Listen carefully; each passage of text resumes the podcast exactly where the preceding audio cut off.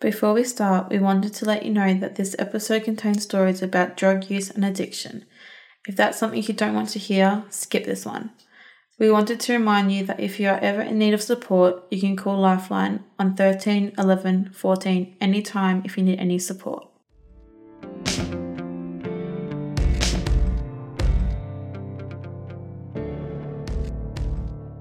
Hi, I'm Emily. Hi, I'm Jamie. I'm Zane, and this is Straight Up, a podcast made for people who've been in government care, and it's made with people who've been in care. This is Nora. She makes the podcast with us. Hi. This podcast is part of GOM Central, which is a website and a game for people transitioning out of state care. Uh, so, this episode of the pod is about drug use. I guess why people take drugs, why they get addicted to drugs, and what they can do to help themselves in those situations.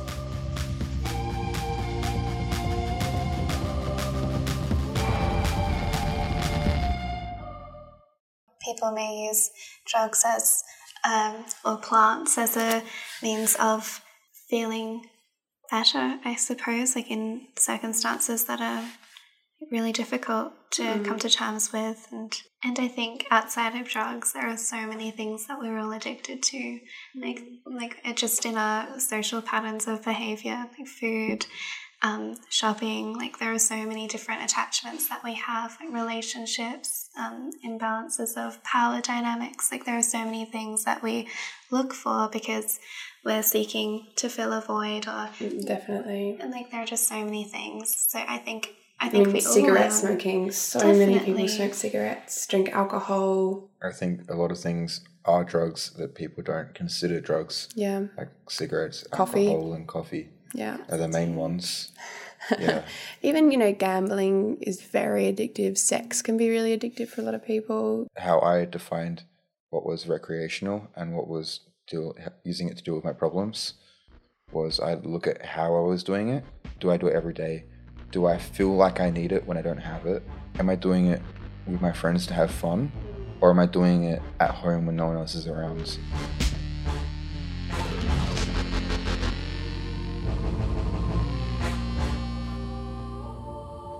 I think it's also what you're exposed to. So I guess, you know, someone, um, one person might be exposed to like some people smoking and drinking beers and so when they look for something to comfort them or some kind of escapism, they might smoke cigarettes and drink beers.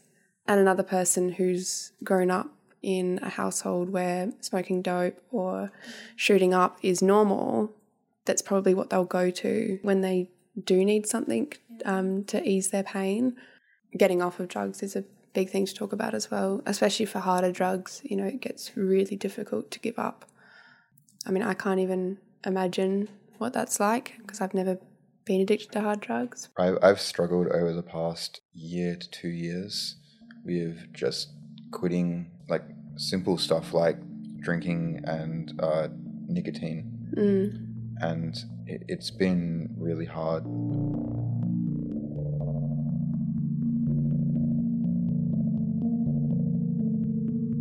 Why don't we listen to Brooke's story and some of her experiences uh, around this topic now? Uh, this interview was done by me and Jake, who's who's also from a care background. Brooke, did you want to tell us anything about your experience of care, how it all started? Yeah, well, I was taken from birth till 18, put into foster care kinship care, residential care, all types of care setting platforms, I guess, and different kind of parents, different kind of roles played.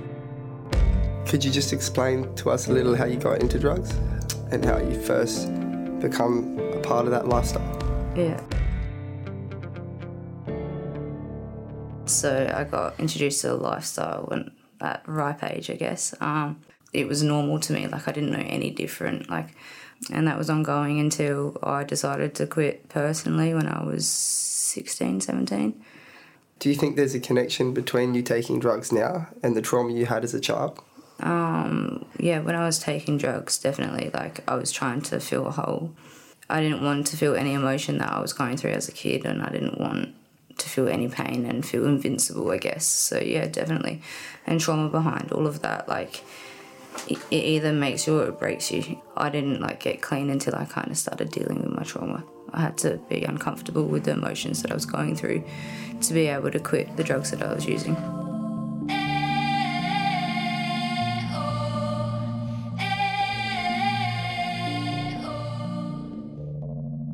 Anneka, do you want to just uh, give us a little rundown of what your role is? My role is as a family mental health support counsellor. I work in Port Adelaide and I work with children from 0 to 18. Would you would you say that a lot of people who have a dependency on drugs or alcohol do have kind of a background of trauma?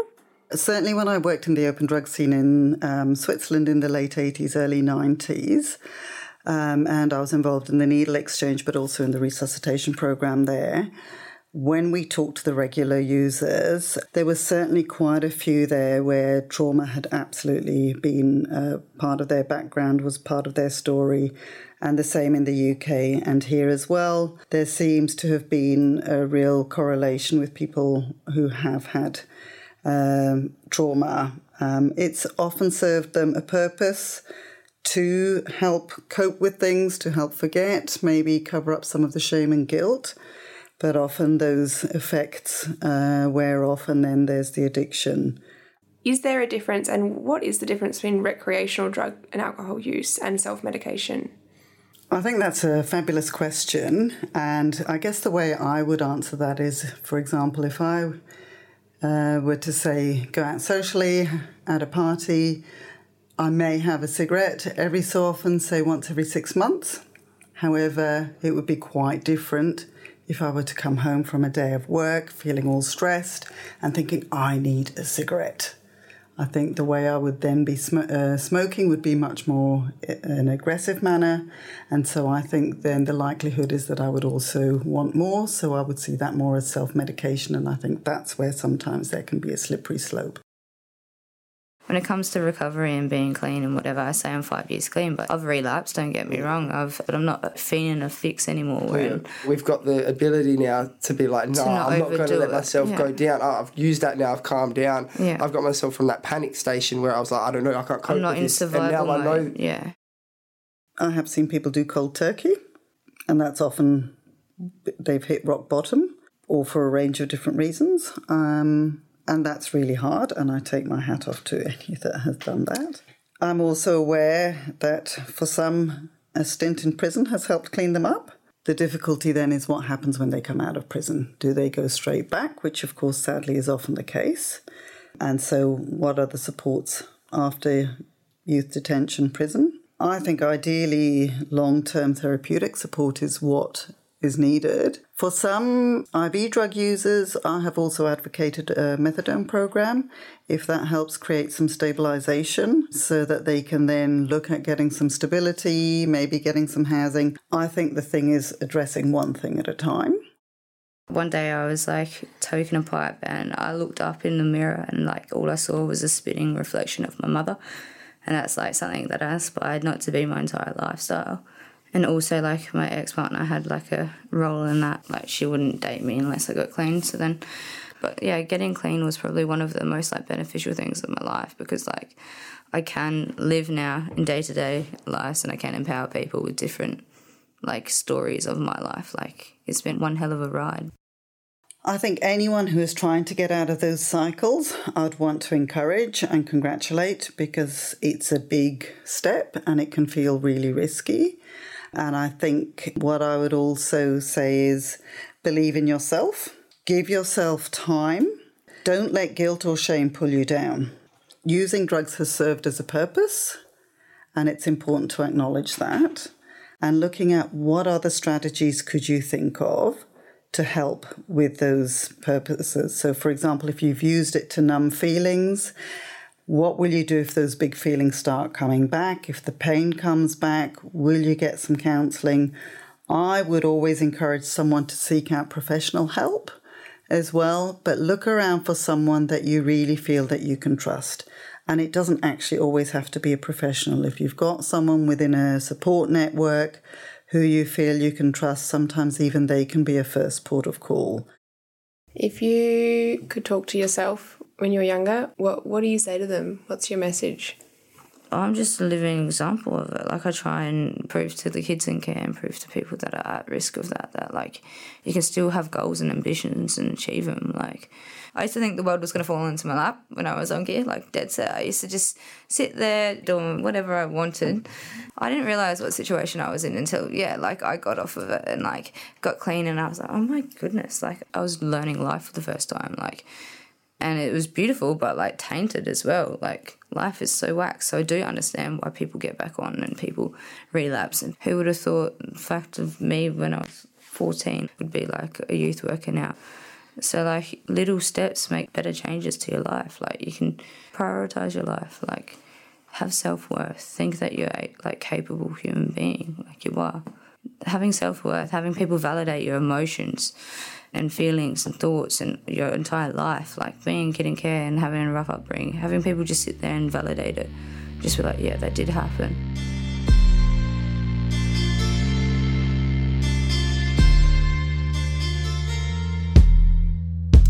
So, if there's a family member or a friend, uh, if they're putting themselves or somebody else in danger because of their drug use, what, what can you do in that situation? So, if you know someone who is putting themselves at risk or who is feeling suicidal or is putting others at risk, uh, you can actually you can dial triple zero. Um, that's if you know where they live. Um, you can also get police to do a welfare check, and so that can be a good way of doing it. And also, if you think they really are at risk, I would I would consider dialing triple zero because it may well be that actually they need to be detained um, under the Mental Health Care Act, um, and that's something that can happen.